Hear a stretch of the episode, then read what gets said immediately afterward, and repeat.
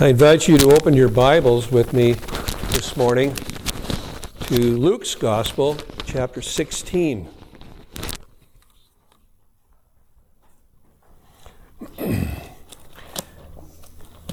Returning to this portion of Scripture, Jesus' parable of the rich man and Lazarus, contained only in the Gospel of Luke.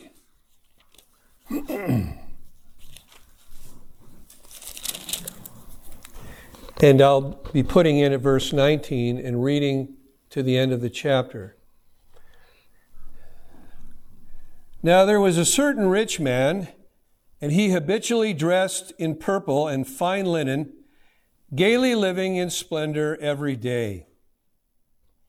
And a certain poor man named Lazarus was laid at his gate, covered with sores and longing to be fed with the crumbs which were falling from the rich man's table. Besides, even the dogs were coming and licking his sores. Now it came about that the poor man died, and he was carried away by the angels to Abraham's bosom. And the rich man also died and was buried. And in Hades he lifted up his eyes, being in torment and saw Abraham far away and Lazarus in his bosom. And he cried out and said, Father Abraham, have mercy on me, and send Lazarus that he may dip the tip of his finger in water and cool off my tongue, for I am in agony in this flame. But Abraham said, Child, remember that during your life you received your good things, and likewise Lazarus bad things.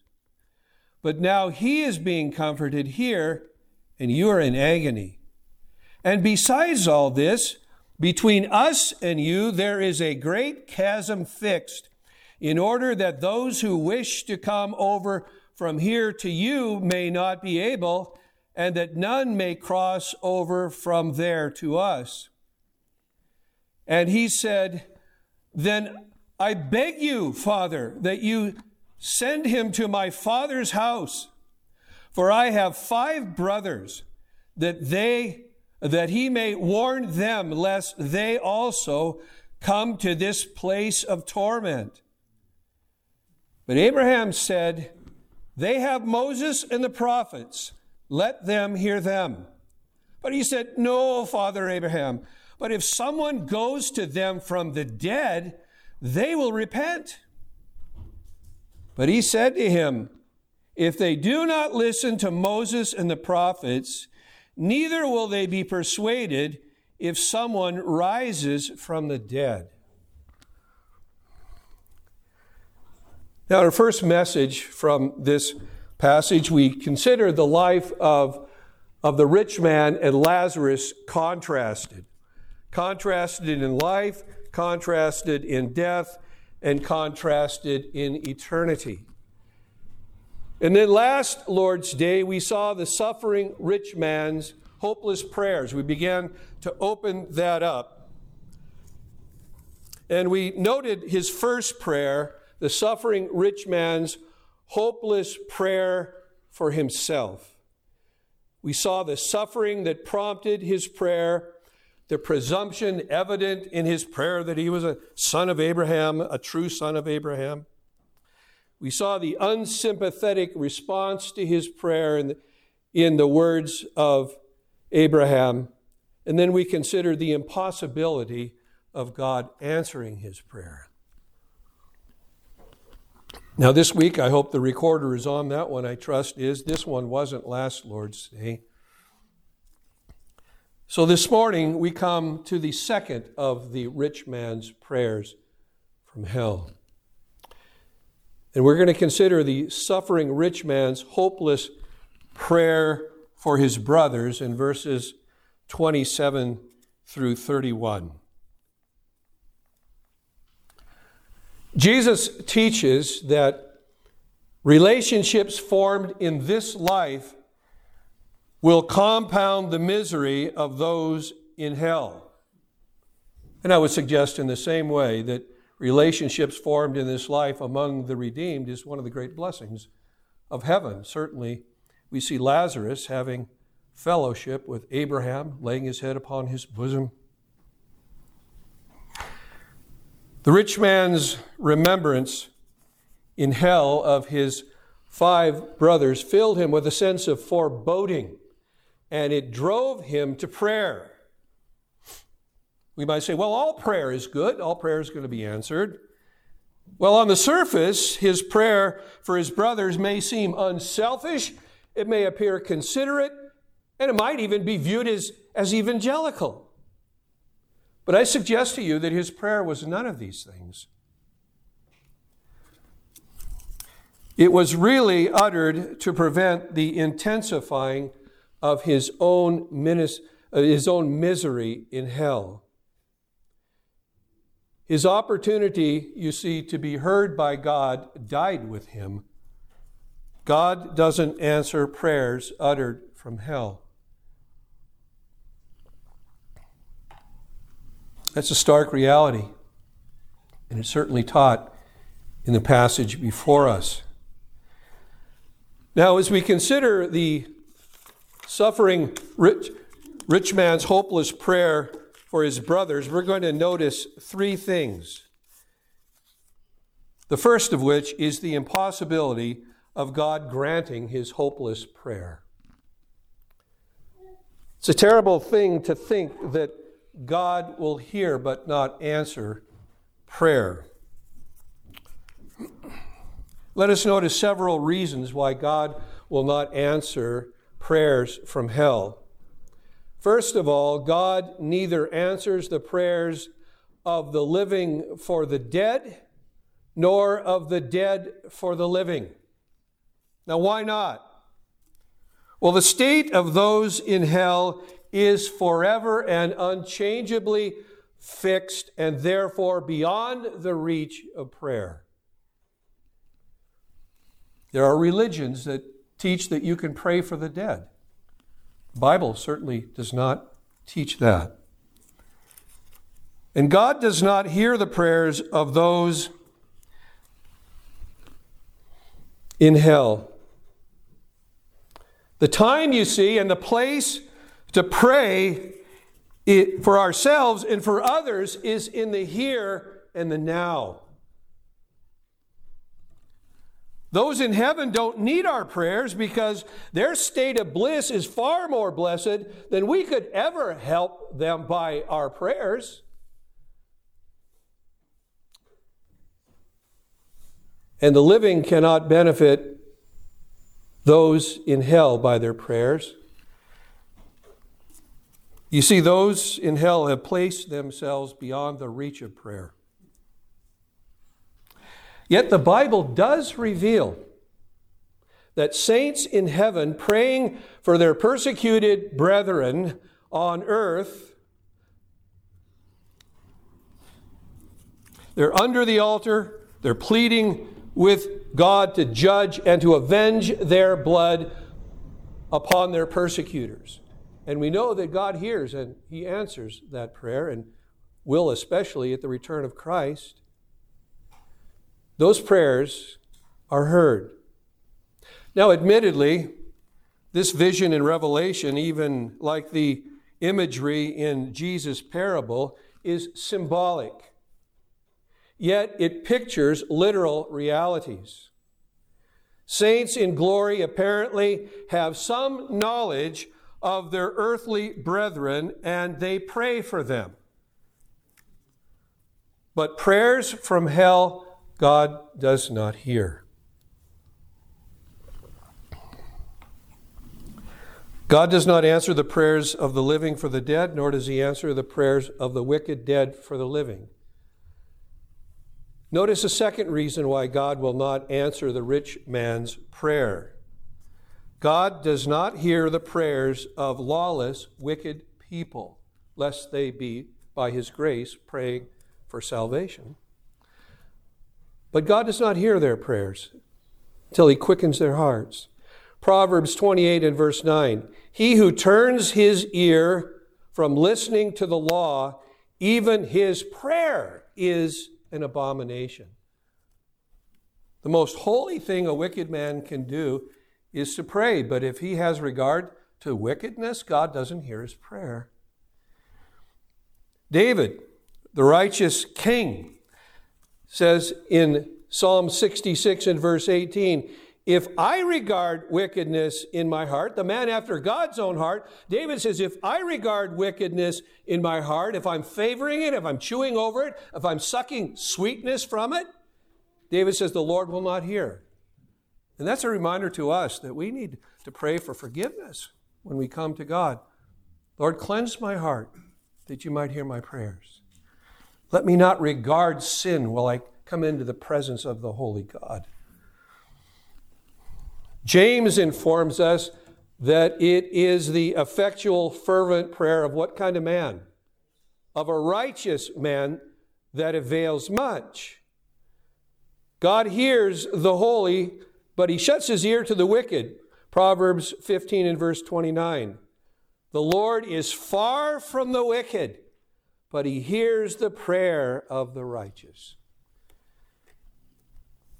Third and finally, the rich man's prayer could not be answered because he directed it to the wrong person, to Abraham, and not to Abraham's God. Now, it may be argued that Abraham symbolically represents God. And with that said, let us be reminded that God does not hear the prayers of offered prayers that are offered to saints and to angels it is especially here that Romanism displays its blatant idolatry. Supplications to saints and angels are ineffectual since only God hears men's prayers. Triune Jehovah is to be the sole object of our worship. He's to be the sole object of our praise, the sole object of our prayer. We come to Him through Jesus by the Spirit. We were reminded of that earlier this morning. Jesus is the one and only mediator between God and men, and we are to pray in the Holy Spirit. True prayer that is, prayer that God hears is prayer in and through and to the members of the Holy Trinity. Paul makes this plain, Ephesians 2 and verse 18. For through him, that is Jesus, through him we both, that is, believing Jews and Gentiles, for through Jesus we both have our access in one spirit to the Father. So prayer that is heard is Trinitarian in its focus.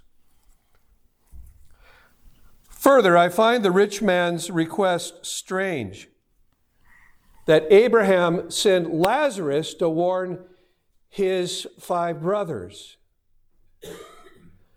I scratch my head. Why, why didn't the rich man ask Abraham to send himself? Why didn't they, Lord, send me, Abraham? Wouldn't he want relief from the flames even for a moment? Well, maybe he reasons that they would be more likely to respond to Lazarus than to himself.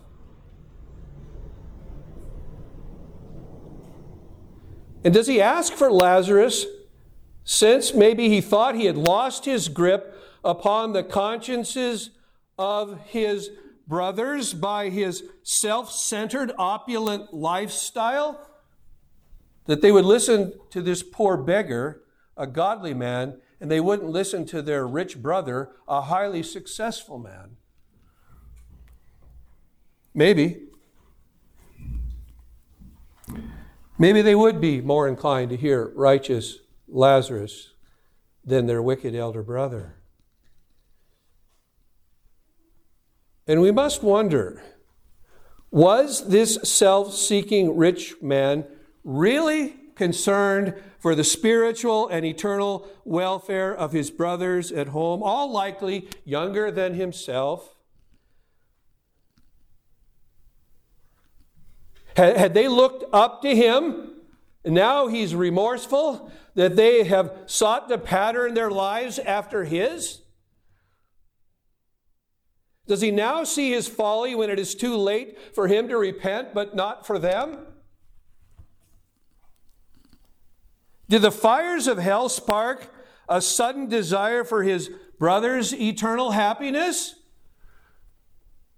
I don't think so. There's no repentance in hell. No, it seems more likely to me that he didn't want his brothers with him in hell because their presence would only intensify his own misery. Spurgeon's suggestion may well be correct. Their coming into hell would increase his wretchedness, their upbraiding would flog his conscience and increase his woe. It was not that he had any spiritual love for their souls, he had love only for himself and did not wish to hear their reproaches.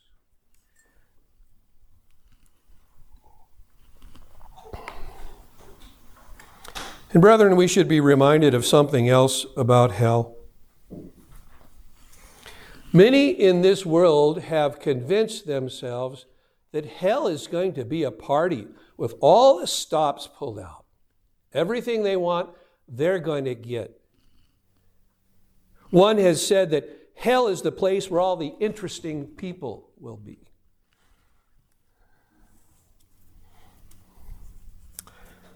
But that hope will go up in smoke in the twinkling of an eye when they are plunged into the presence of their damned friends and relatives. The old adage that misery loves company is reversed in hell. Hell's inmates find relationships there anything but comforting and consoling. They only increase misery. Men who hated each other here will absolutely hate them in hell.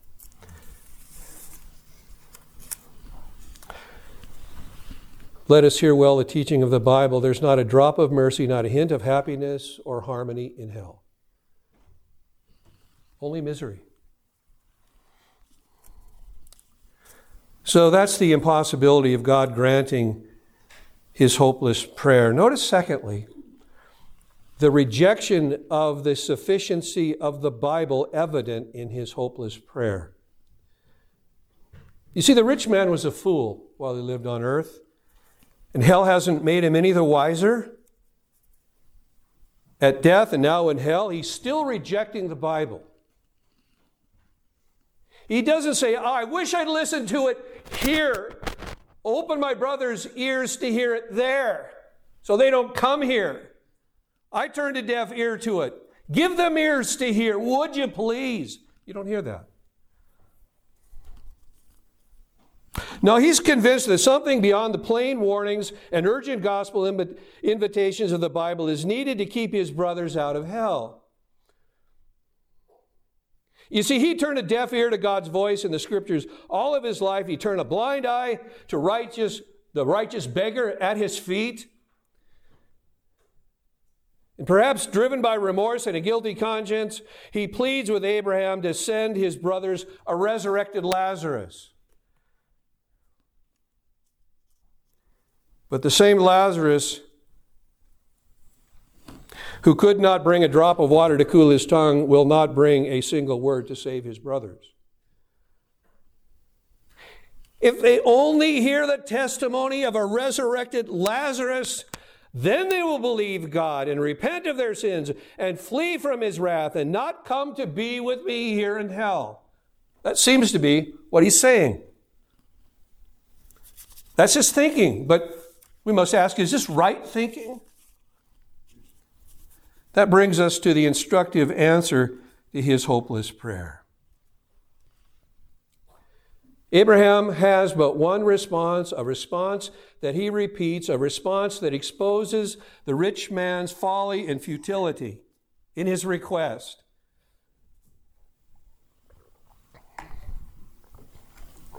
You see, if his brothers will not repent and believe the Bible, they will not hear Lazarus. If they will not hear the living word, they will not hear the voice of the living dead. It's just as simple as that.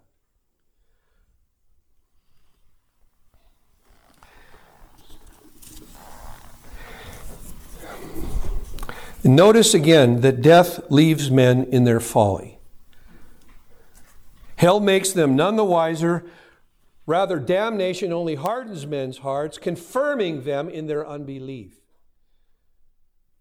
There was hope for them to believe here. There's no hope for them to believe there.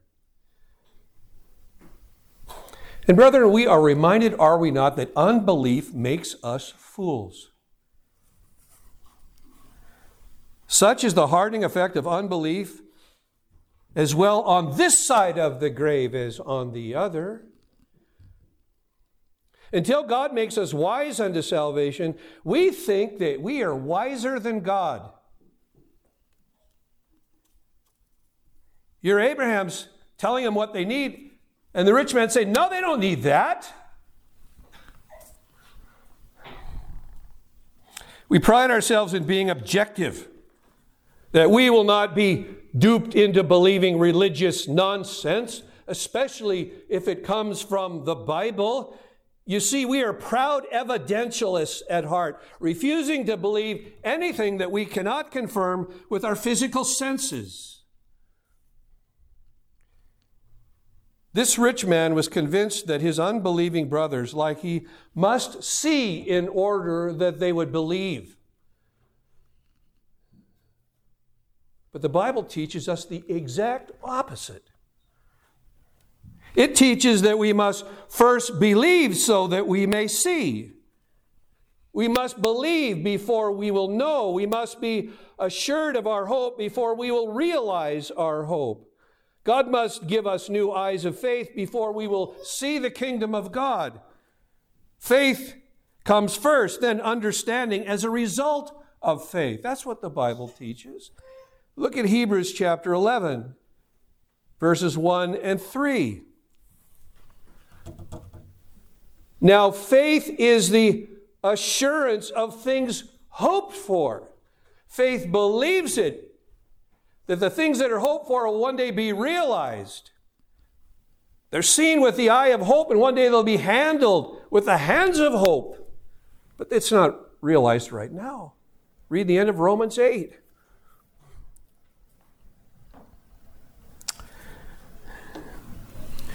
By faith we understand. No, it doesn't say we understand, therefore we believe. It's backwards. By faith, we understand that the worlds were prepared by the Word of God. This is, this is what evolutionists, they, they reject that. You come to these silly notions as a Christian, I can see why you would believe that. But I'm, I'm above silly notions. I want evidence, raw data. It's all around them. God's fingerprints are on everything that He's created, but they blinded themselves so they won't see it. By faith, we understand that the worlds were prepared by the Word of God, so that what is seen was made out of things which are visible. Are not made, excuse me, out of things which are visible, or made out of things which are invisible. God spoke all things into existence. The unmistakable teaching of the Bible it is that it is only with eyes of faith that we behold invisible, spiritual, eternal realities. You see, God must first give us eyes before we can see these realities. Until then, our sin, the world, and the devil keep us blind to spiritual realities. Augustus Toplady wrote these words "'Twas sovereign mercy called me and taught my opening mind. The world had else enthralled me to heavenly glories blind. When God gives us new eyes, we begin to see eternal realities that are visible only to the eye of faith. Paul puts it this way at the end of 2 Corinthians chapter 4. While we look not at the things which are seen, but at the things which are not seen. For the things which are seen are temporal, but the things which are not seen are eternal. We see these things with the eyes of faith. That's why the world doesn't understand Christians.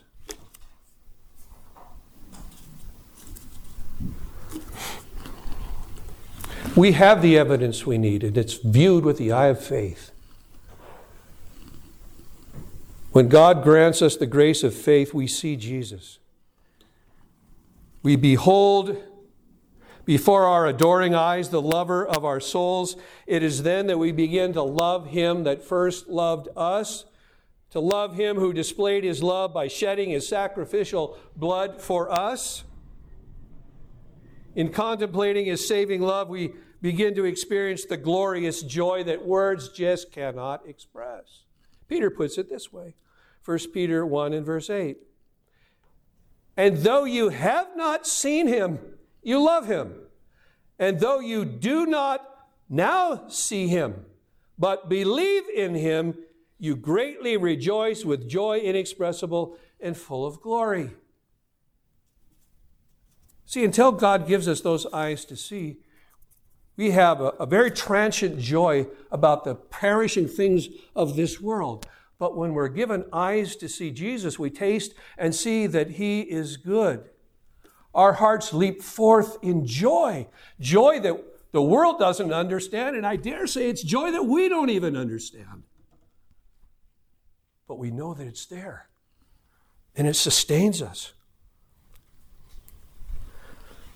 Further, when God gives us new ears, He enables us to hear and receive the gospel we once rejected we embrace His Word as it really is glorious good news of the Son of God who sacrificed Himself for guilty sinners.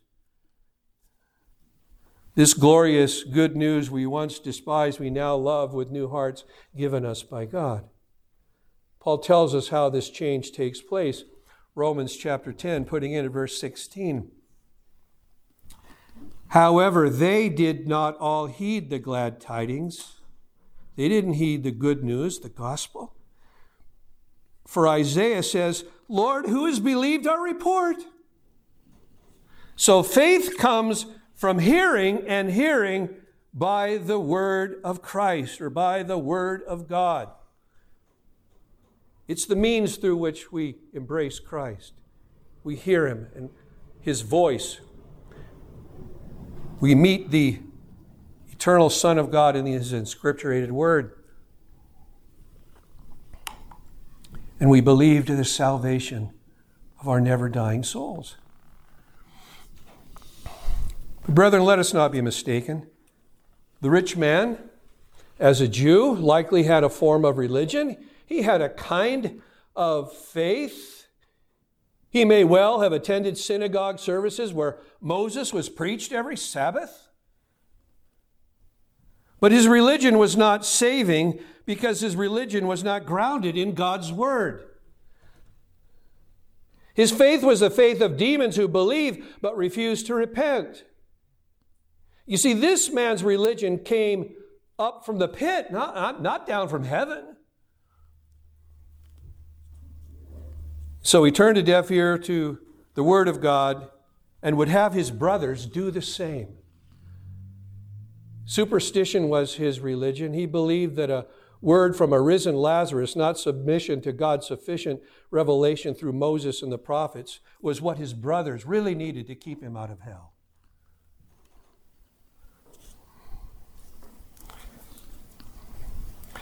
But Abraham insists that no miraculous appearance from heaven will ever turn his brother's unbelief into faith. They simply needed to hear and to heed God's word if they would escape hell. One has well said a dead Moses is a better teacher than a living Lazarus. Abraham insists that the Word of God is the sole and sufficient rule of faith. It always was. Sinners have always been saved by believing God's revelation and entrusting their souls to his promises, especially to the promised one, Jesus Christ. Abraham believed God, and it was reckoned to him as righteousness. And such was Lazarus' faith. And so it will always be in this life until faith, until faith becomes sight and grace gives way to glory. It is the inscripturated word. It is in the inscripturated word that we meet Christ, the incarnate word. So let us hear and to heed his command to flee from the wrath to come by trusting his sacrifice for our sins or else be lost forever. We have the promise. Believe upon the Lord Jesus Christ and you shall be saved. So that brings us to a couple of concluding observations. First of all, supernatural phenomena is powerless to bring sinners to repentance. Miracles cannot turn unbelievers into believers. They didn't in Moses' day, either with the Egyptians or for Israel in the desert. Saul did not repent when Samuel came preaching from the dead. Nor did unbelievers repent when they viewed Jesus' miracles. Even when he recalled another man named Lazarus from the grave, and instead of leading unbelievers to faith, some sought to kill Lazarus to silence his witness for Christ. Far more wickedly, they sought to kill the one who raised Lazarus from the dead. Then consider Jesus' resurrection. Rather than trusting in the resurrected Savior, multitudes were only further confirmed in their unbelief. Instead of believing before he went to the cross, they cried, Crucify, and then they rejected him after he rose from the dead. Requiring signs and miracles to believe may have a ring of spirituality, but really, such a demand is devilish. Satan appears as an angel of light and he deceives many with his counterfeit miracles. His message is see and believe, whereas Jesus' message is believe the gospel and be saved. In fact, on the last day, Jesus will condemn many miracle workers as those who never knew him. I never knew you. Depart from me, you who practice lawlessness. Brethren, we are saved by believing God's bare word about our crucified and resurrected Lord. In fact, Jesus pronounces a blessing upon those who don't see and yet believe. Notice the resurrected Christ's gentle reproof to a no longer doubting Thomas. John 20, verses 29 through 31. Jesus said to him, Because you have seen me, you have you believed? Blessed are they who did not see and yet believed. Many other signs, therefore, Jesus also performed in the presence of his disciples, which are not written in this book. But these have been written, written that you may believe that Jesus is the Christ, the Son of God, and that by believing you may have life in his name. I suggest to you that it is not true Christians, or at least not healthy Christians, but unbelievers that require miracles to substantiate their faith. As long as wicked men pander after the miraculous, there will be charlatans to scratch their itch and to dazzle their eyes. Now, I don't know if the 19th century showman P.T. Barnum was a Christian, but he showed that he was an astute student of human nature when he remarked that there's a sucker born every minute. And I suggest to you that no sucker is more gullible than a superstitious or religious sucker. Many not content with believing the simple gospel are easily impressed by reports of people returning from the grave with their fabulous stories of visiting heaven or hell. You may have heard the story of a young Alex Malarkey. I have to smile just at reading his name. He was a six year old boy who suffered a traumatic brain injury in a car accident, and afterwards he reported that during his coma, he left his body and visited heaven and came back again. And he tells his story in his subsequent memoir, Miracles, Angels, and Life Beyond This World, which became a best selling book. The Boy Who Came Back from Heaven, a true story. Hollywood later took Malarkey's story and made out of it a television movie of the same title. You may remember when that was that hit the news like wildfire. Some years later, young Malarkey repented of his fabrication and retracted his story. He confessed in these words I said I went to heaven because I thought it would get me attention. When I made the claims that I did, I had never read the Bible. People have profited from lies and continue to. They should read the Bible, which is enough. The Bible is the only source of truth.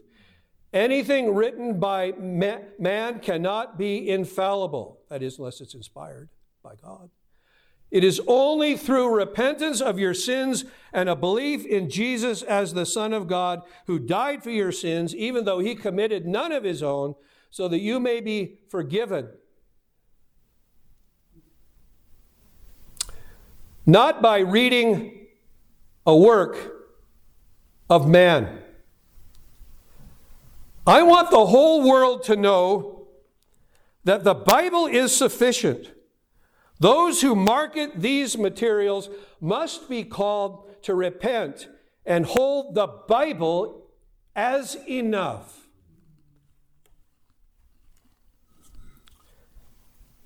You see, men must believe something, even if it is not the Bible. Those who will not believe God's written revelation will cling to men's superstitions. They will embrace lies and reject the truth. And not a few people who first believed Malarkey's story still regard it as gospel truth even after his retraction. Sadly, lies are easy to believe and hard to shake for those who reject the Bible. Unbelief makes fools of us all.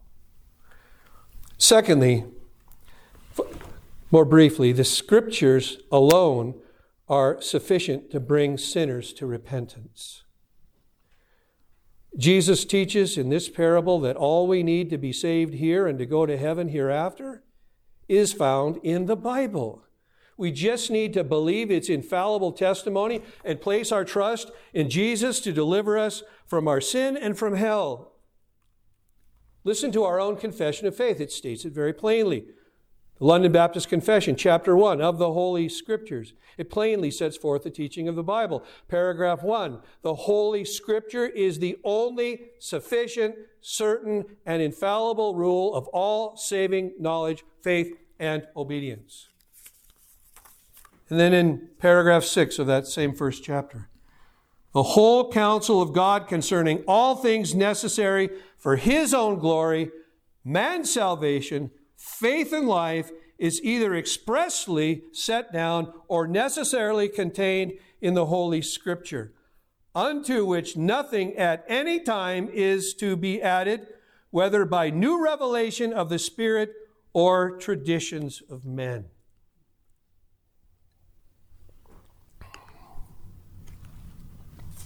And brethren, many, many texts in the Bible teach this. I choose but one passage which speaks of the Bible's sufficient witness for us to come to saving faith and for living the Christian life. And notice that this New Testament text is referring to the sufficiency of the Old Testament. We may reason if the Old Testament scriptures are sufficient to lead us to faith in Jesus, how much more the New Testament as the final and complete revelation of God to mankind. 2 Timothy chapter 3 verses 14 through 17. Paul writing to Timothy, young Timothy, his understudy in the gospel, who is brought to faith on the knees of his mother and grandmother, who opened the scriptures to him, we read elsewhere. You, however, continue in the things you have learned and become convinced of, knowing from whom you have learned them, and that from childhood you have known the sacred writings. Speaking of the Old Testament, it's all Timothy had, which are able to give you the wisdom that leads to salvation through faith which is in Christ Jesus.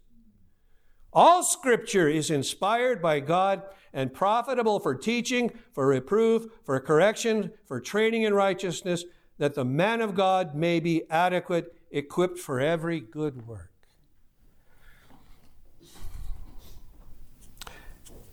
And I urge us all, especially young people that are here, to ponder Paul's word to young Timothy. Do you wish to be saved from your sin? God saves young people that believe. Do you wish to be made wise, wise unto salvation? Embrace the truth that is preached to you, that is taught you in your homes. Seek Christ and believe in him as he is revealed in the sacred word. Trust the Savior. And if the Old Testament is better than a risen man's testimony, how inescapable are we who have the whole Bible and yet fail to believe its message? The Bible is all we need to show us our sin and to introduce us to the Savior who came to deliver believers from the wrath to come. We need nothing more to warrant our faith than God's infallible word. It is enough, and of this truth we sing. How firm a foundation, ye saints of the Lord, is laid for your faith in his excellent word. What more can he say than to you he hath said, You who unto Jesus for refuge have fled? We meet Jesus in the word. I leave you with these questions this morning and ask yourselves with Judgment Day honesty. First of all, do I believe the Bible is the only completely sufficient word from God to which nothing more needs be added to justify my believing its message? Is it the Word of God alone? Is it sufficient in itself? Secondly, have I believed its message, which tells me about my sin and my guilt and my need to be saved from eternal hell? Have I believed that message? And finally, have I placed my trust in the resurrected Jesus who promises to save all believing sinners from the wrath to come? All these are crucial messages. May none of us leave here without answering them all in the affirmative. Let's pray.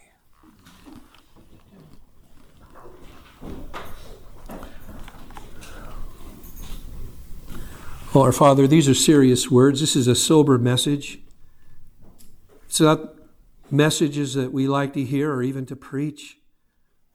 But Jesus spoke about these things. We must contemplate these things, ponder these eternal realities. And we pray that you would cause this word to work its way down deep into our hearts, and we will contemplate its message to us. We will not run from it, but we will run to Christ. Grant us, we pray, the feet of faith and repentance that we may run to the cross, confess our sins, be saved for time and for eternity, happy now, happy forever. If there's, if there's anyone here who can't answer these questions in the affirmative, who has doubt that he or she is a Christian, oh, we pray, Lord, open their eyes to see Jesus. Give them ears to hear his voice. It says, Come to me, all who are weary and heavy laden, and I will give you rest.